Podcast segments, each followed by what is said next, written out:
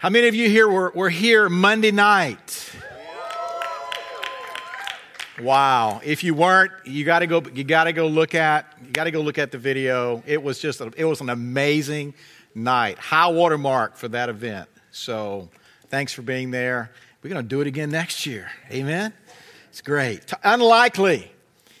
Talking about this time of the year as we begin to consider the gospel narrative that it's always it's it's it's set in the most unlikely time, the un, most unlikely place, and with the most unlikely people that one could imagine. And these are always the backdrops whereby which God loves to step into a situation. He loves to step in to the unlikelies. Certainly nothing can happen good with his people. Certainly nothing's going to happen decent with this nation. Look around, it's a mess. God, come get it. I remember years ago as, you know, kind of a, a little, little meaner, prophetic junkyard dog, Micaiah kind of guy, and praying about our nation and looking around at the condition, and you didn't have, you don't have to be much of a prophet to find something wrong. Come on, folks. I mean, that doesn't take much revelation to figure out, you know, God doesn't like this much. And I remember praying and said, God, certainly you can't do anything here but judge it. Come get us. And God said, Your kids live here, fool. Now, God didn't call me fool, but He reminded me that that was probably a foolish way to pray is to call down judgment on a place where you live. Are you with me here? And yet, it's in the most unlikely settings that God loves to manifest Himself. I don't know about you, but as I look back at, the, at my own life, in those moments that I was convinced, all right, God, I'm well poised. I've read my Bible this month. You know, I'm doing all these right. Certainly, God, now you're going to do something. And God just kind of, you with me? Years ago, I tried an experiment. And this was many years ago. But I just stopped tithing. I mean, you know, come on. It's just like, I'll just stop breathing for a while, see what happens. All right. So I just decided to stop tithing. And it was an amazing thing, is that for months, nothing, it was, it was like, God is like, okay, cool, stop. I mean, nothing, nothing changed, nothing fell apart you know, the, and that my, my family income didn't change any. And then after about six months, finally God just, you know, and I, and I thought, well, certainly this is unlikely God would continue to bless my finances. And so for six months, he didn't. I mean, he just, just, everything was fine. After that period of time, God said, enough of this foolishness. All right, I'm going to show you that this thing does work. And then it all fell apart. Are you with me? And so let me say to you that you may find yourself in this moment of your life in maybe one of the most unlikelies. Let me just tell you that is an engraved invitation for God to step in. Right there. This is what God many times is looking for. Last week we read James 2 5. Has God not chosen those who are poor in the eyes of the world to be rich in faith? 1 Corinthians chapter 1. Don't think, think of what you were when you were called. Not many of you were wise. Not many were influential or of noble birth, etc., etc. And so God loves these particular moments. And last week we looked at the unlikely time and season where God might come and do a thing. Galatians chapter 4 says, in the fullness of time, the fullness of time, which means that something was complete, where God said, okay, now. I don't know about you, but God rarely moves in my fullness of time. Because my fullness of time is always right now. Why? Because I have the attention span of a gnat. That's why. And most of us, that's about it. I mean, we, once again, we live, you know, in the rapid internet, microwave, gotta have it, Wikipedia, Google it. I mean, we want to know now. I mean, the old school days, you wanted to find something, you had to go to the library. Remember that? Amazing. Or you had to get back to, you, you had to go all the way back to your home where the phone resided.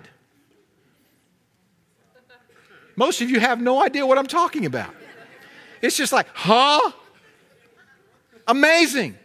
And yet somehow commerce happened and people communicate, but it was an amazing thing. It just took longer. But now we live where everything is moving so much faster, everything is so much more truncated. And as a result, we live in a moment, I believe that that has necessarily affected our faith and our understanding of the timing of God. Because we always think that God is somehow late, somehow delayed, and we define fullness of time in a very different way than God defines it. Daniel says that he is the one that changes what? Times and seasons. He makes a determination, not you, the times and season of your life. My wife and I have the, the privilege of, of having relationship with a number of folk that are single. In this church and uh, in other churches and literally around the world, some folk that we disciple. And it's an amazing thing, the commonality as we talk to folk who are still in that process of, of seeing the desires of their heart met to have a spouse. And it's, it's, a, it's a consistent desire. Scripture says that if a man desires a wife, he desires a what? A, a good thing. There's nothing wrong with a desire. And yet, how many of you know that there is a fullness of time? And when we try to circumvent that process and we put our own stuff in it, come on, we begin to help God out with timing invariably it doesn't turn out real well. Anybody have any harsh experience from that? Please do not answer publicly in this setting. All right. But tonight, I want to shift from unlikely time to unlikely place. John, the first chapter, beginning in verse 43, Jesus decided to leave for Galilee, and finding Philip, he said, Follow me. And Philip, like Andrew and Peter, was from the town of Bethsaida. And Philip found Nathanael and told him, We found the one Moses wrote about in the law, and about whom the prophets also wrote Jesus of Nazareth, the son of Joseph. Nazareth? Can anything good come from there? Nathanael asked. And Philip said, Come and see. One commentator said this The character of Nazareth was proverbially bad. To be a Galilean or a Nazarene was an expression of decided contempt. Nathanael asked, therefore, whether it was possible that the Messiah should come from such a place proverbially, proverbially wicked. And this was a mode of judging in the case not uncommon that it's not just by examining evidence, but many times it's by prejudice. Unquote. Can nothing good come out of there? Nothing. I mean, you think about certain places where you think there's no way in the world that anything can come out of that place. New Jersey. No, I got it. I, I I got, I, I got it. I got it. All right. There's some other places. Rocky Mount, North Carolina. I got, okay. There are lot, lots of places. Can any good thing come out of there? Now, I only say New Jersey because I've, I've, I've heard about The Sopranos. All right. I never saw it, of course, but I heard about it. Um, um, I have flown through Newark.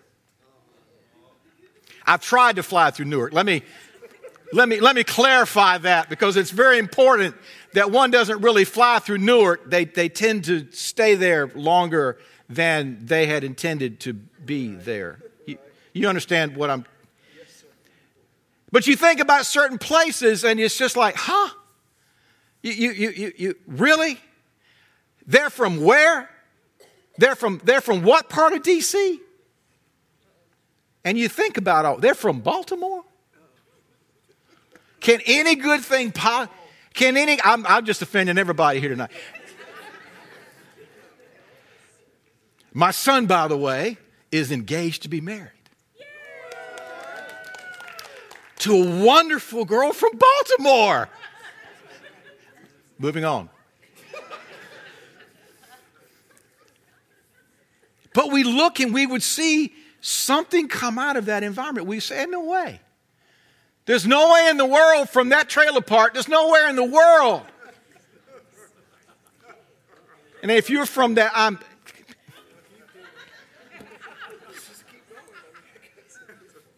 A trailer is where you lived. While you were living in it, it was considered a mobile home.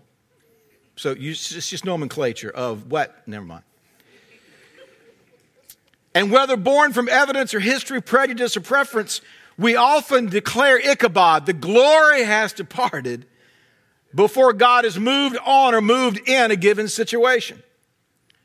And if we juxtaposed first century Palestine with 21st century U.S., we find a number of amazing similarities of how in the world could God possibly do anything in the midst of this particular setting. Let's talk about first century Palestine for a moment. Politically, thousands of years, Jewish people primarily subject to foreign rule Egyptians, Syrian, Babylonian, etc., and so forth. Just brief periods of independence. And in the first century, it happened to be Rome, who ruled the Mediterranean area known as Palestine, where Jesus came from, what we now know as Israel. And in the hierarchy of power in the Jewish government system, there were a number of stratas of government. You had a local Roman government. In this case, in this particular moment, it was Herod. But that local government came under a larger, if you wish, federal government, which was ruled by the Caesar, in this case, Augustus. And not unlike hierarchies of government, you think about it today. You know, we have local governments, we have state government, we have federal government, and we have ecclesiastical government, church government. And one of the big questions, if you remember, they came to Jesus because now understand the Jews didn't care for Rome much, and we'll talk more about why in just a moment. But the issue of taxation came up.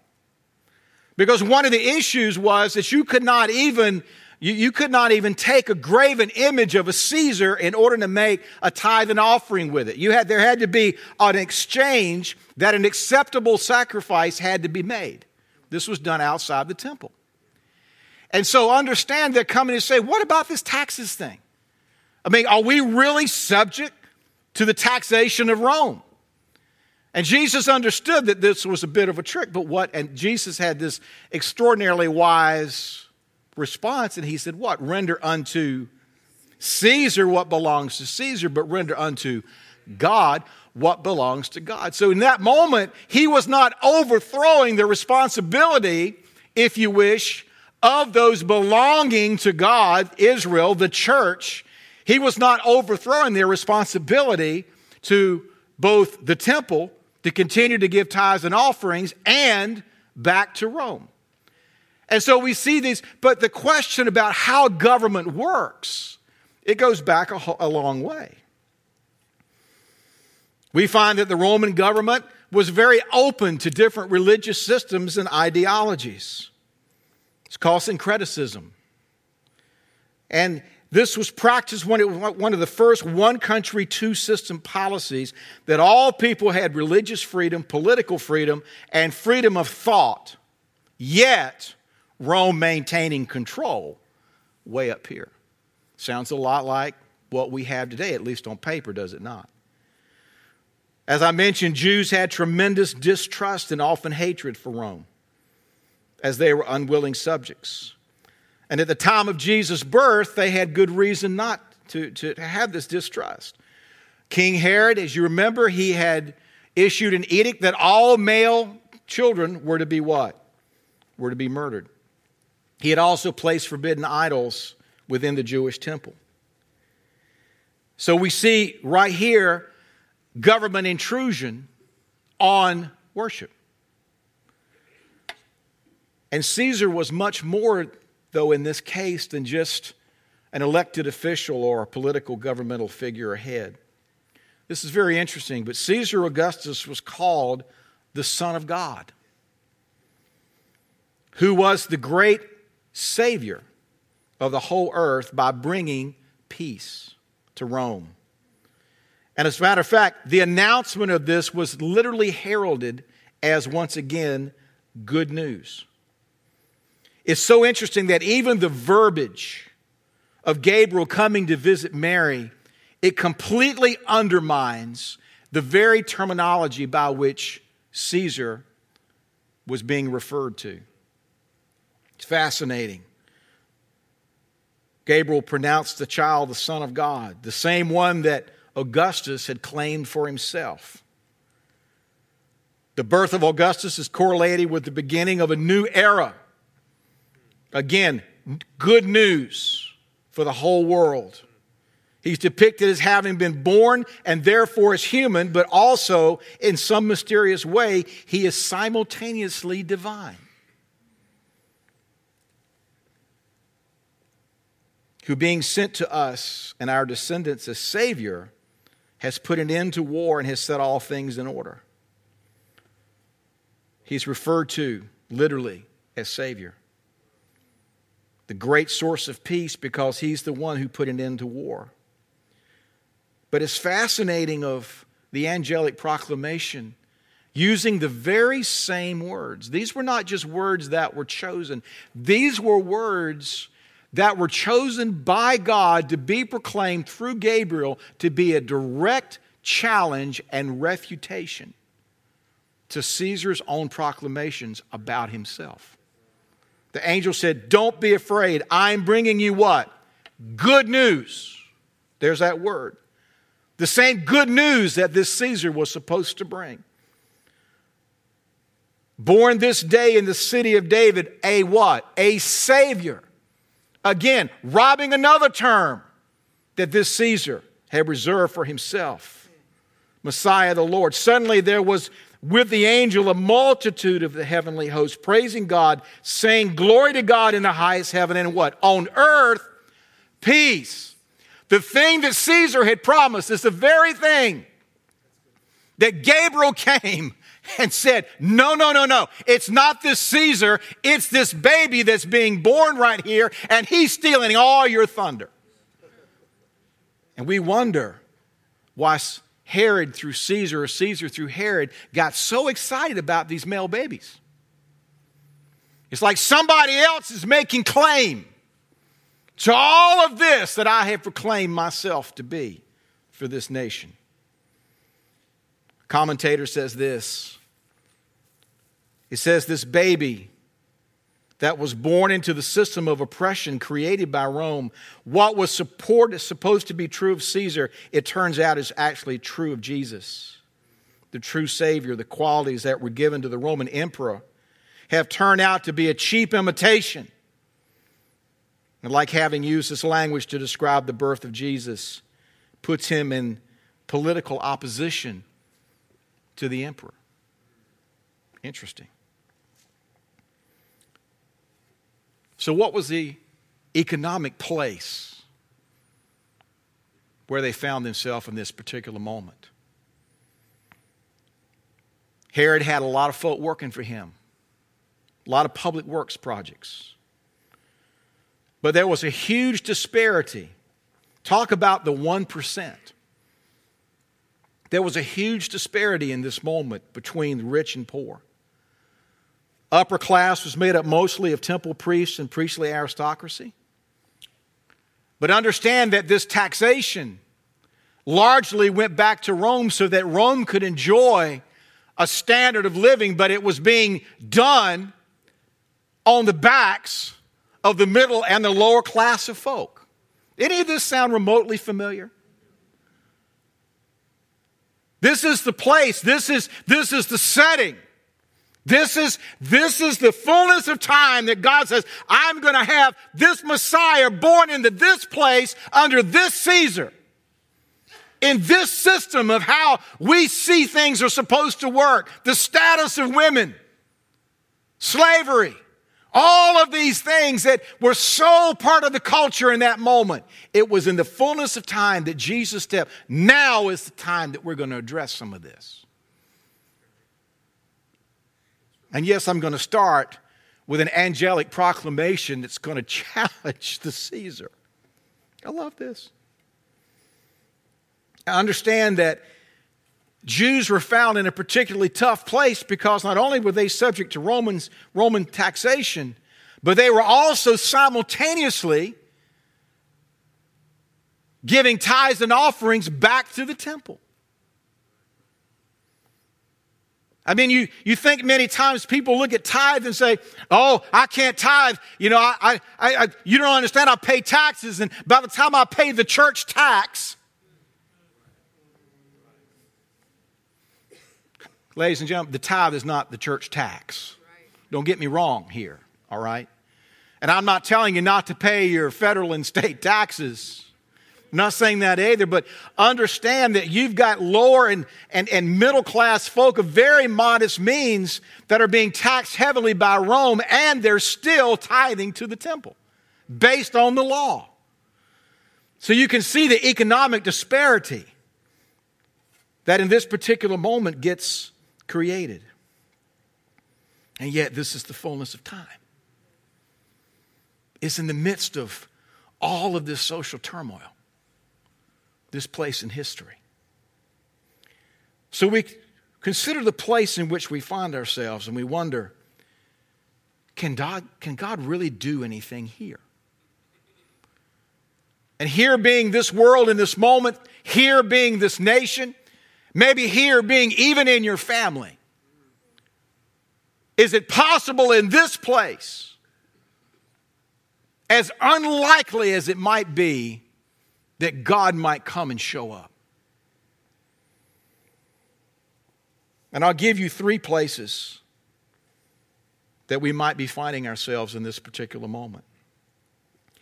Maybe you find yourself in a place of obscurity and relative humility.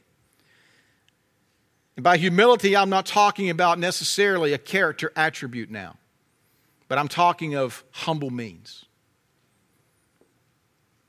I have no visibility, Pastor.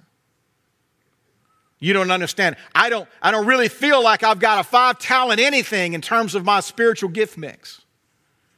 I really don't, I really don't have tremendous financial resources that, that I can sow into missions or the generations campaign or whatever it might be. I'm of humble means. Maybe you, maybe you feel like that's where you are. The prophet Samuel coming to Saul prior to becoming king and was telling Saul, This is, this is what God's getting ready to do with you.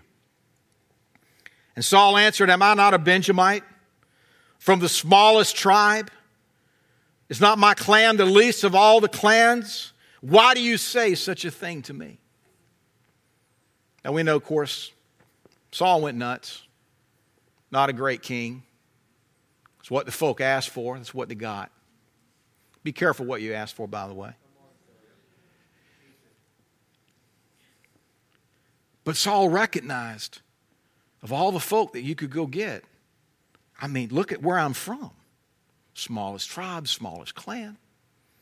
Certainly, you would choose a, a bigger place, a larger platform, Boston, New York, somewhere larger that's got more notoriety, more opportunity, greater education.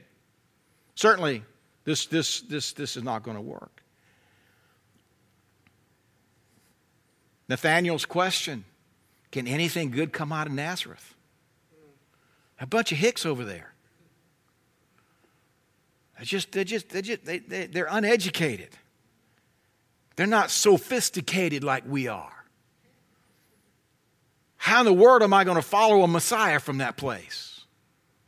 Okay. Maybe you find yourself in a place of obscurity. Maybe you even find yourself tonight in a place of hostility. Ancient Palestine was a hostile place to God's chosen. If you think about it, not unlike today. this summer, I spoke a series of messages that I hope people heard with a little revelational tint on them. But one of them was, We're not in Kansas anymore.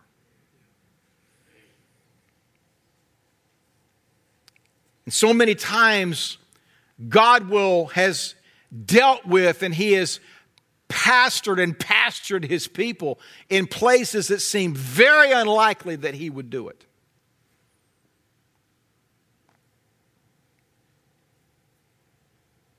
God remembers us in those places. Have you ever felt you've just been dropped off and God forgot where He dropped you off? And you're wondering eh, is, is the Uber guy coming? I mean, is, is, has the bus stopped running? What have I missed here? And we feel like we've been just dropped off. And it's one thing to be dropped off in an obscure place, it's another thing to be dropped off in a hostile place. And you don't have a carry permit. And you're looking around and it's like, this is not where I want to be in this particular moment. I mean, you know, there are folks in D.C., places in D.C., you just don't want to be there after certain times of day, or maybe any time of the day. And every community has some spots like that. And how many times God's people find themselves in places of relative hostility? As I mentioned this summer, I don't think there's any question that we now live in a post Christian era. That ship has sailed. The real question for us now as the church is what do we do in a post Christian era? And please hear me, I'm not declaring God has departed. The glory has departed from our nation. That's not what I'm saying. All I'm saying is that in the era in which we live, we live in an unlikely place at an unlikely time that one would think God would be happy to show up in the midst of. Remember my earlier statement from this evening. That is the engraved invitation that God is often waiting for is for a culture to come to the very end of itself. All of its machinations, all of the think tank guys, the end of the philosopher's wisdom, the politician's savvy, that we get to the very end and God says, Have you messed it up enough now? Have you thoroughly broken it? Are you done? And finally, when we step off and we say, Yeah, it's busted. In that moment, God says, Okay.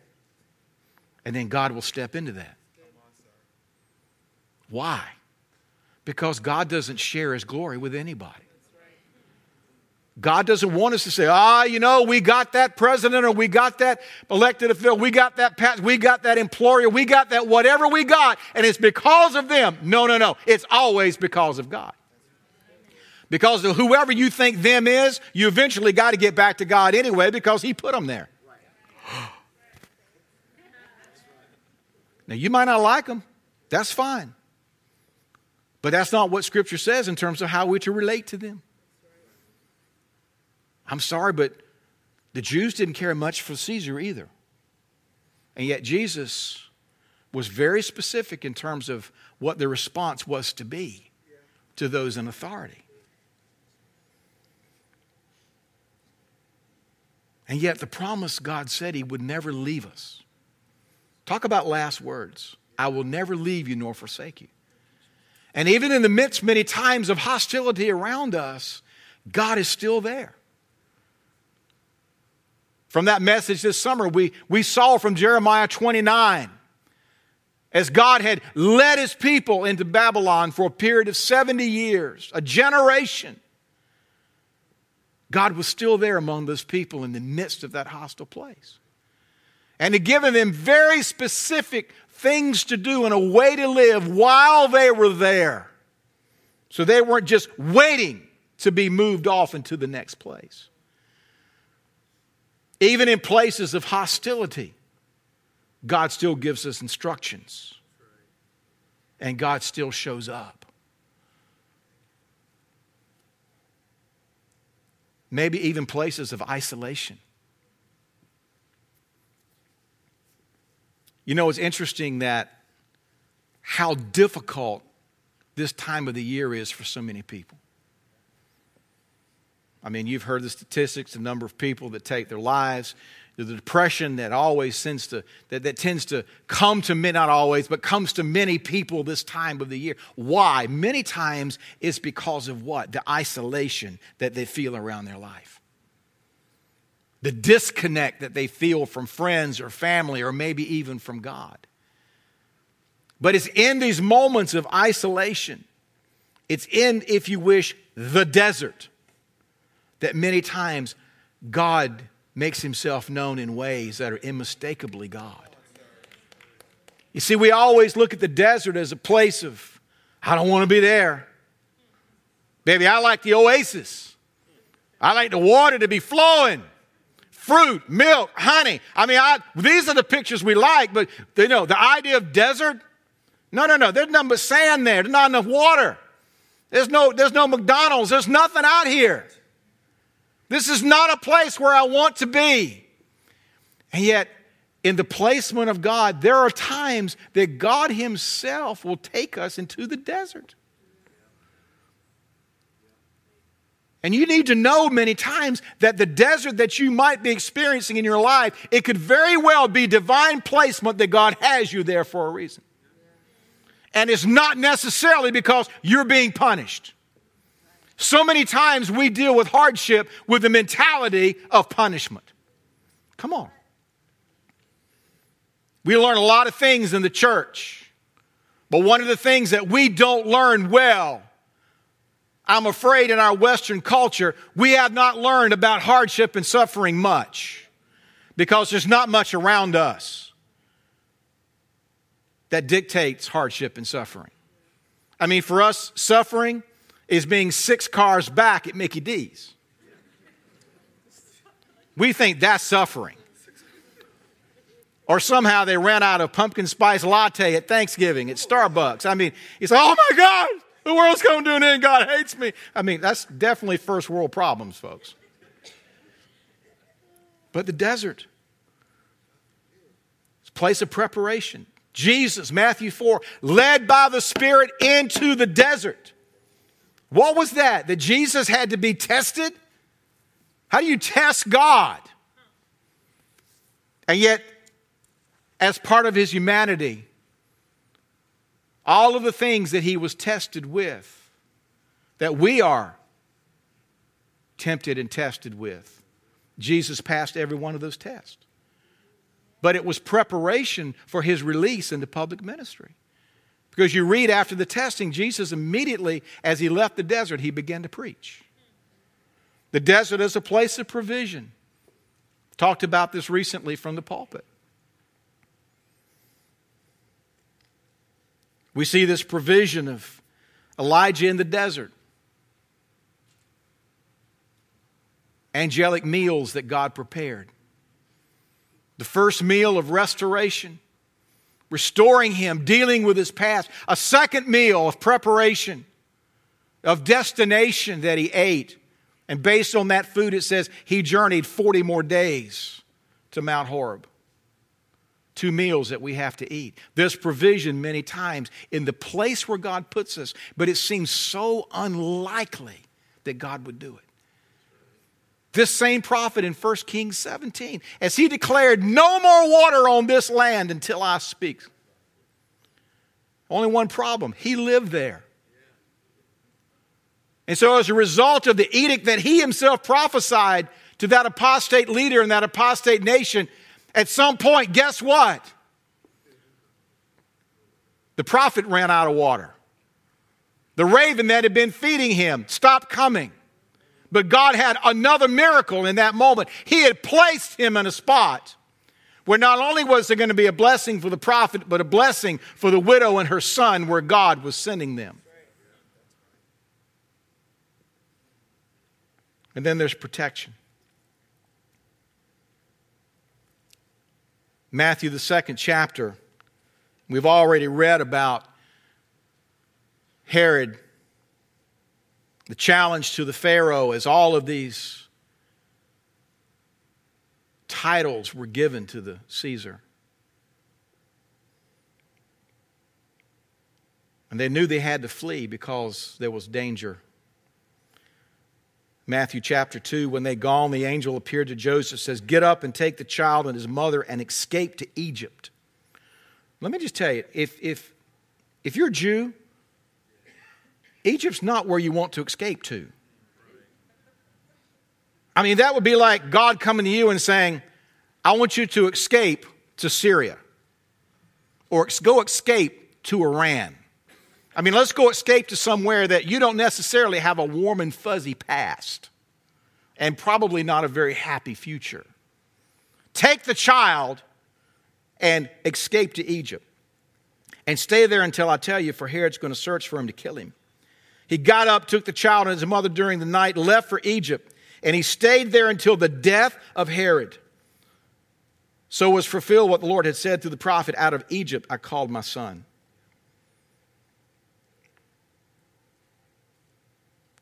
And then he returned to Nazareth. Verse 19. After Herod died, an angel came back and appeared in a dream to Joseph while he was in Egypt and said, Get up, take the child and his mother, and go to the land of Israel. For those who were trying to take the child's life are dead. Talk about being led.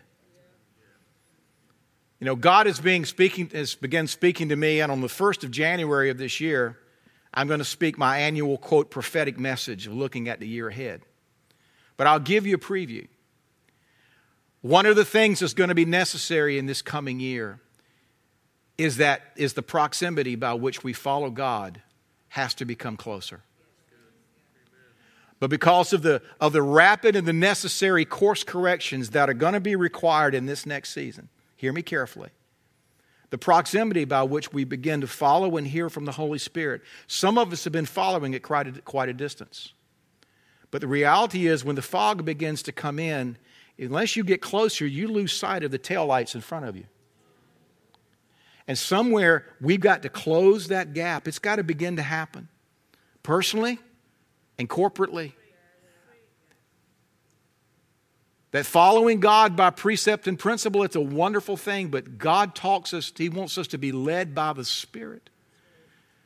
And here, what we see with this daddy, he is listening to God. It's time to go. This is a dangerous place. And when that danger had lifted, he said, Now I need you to go back.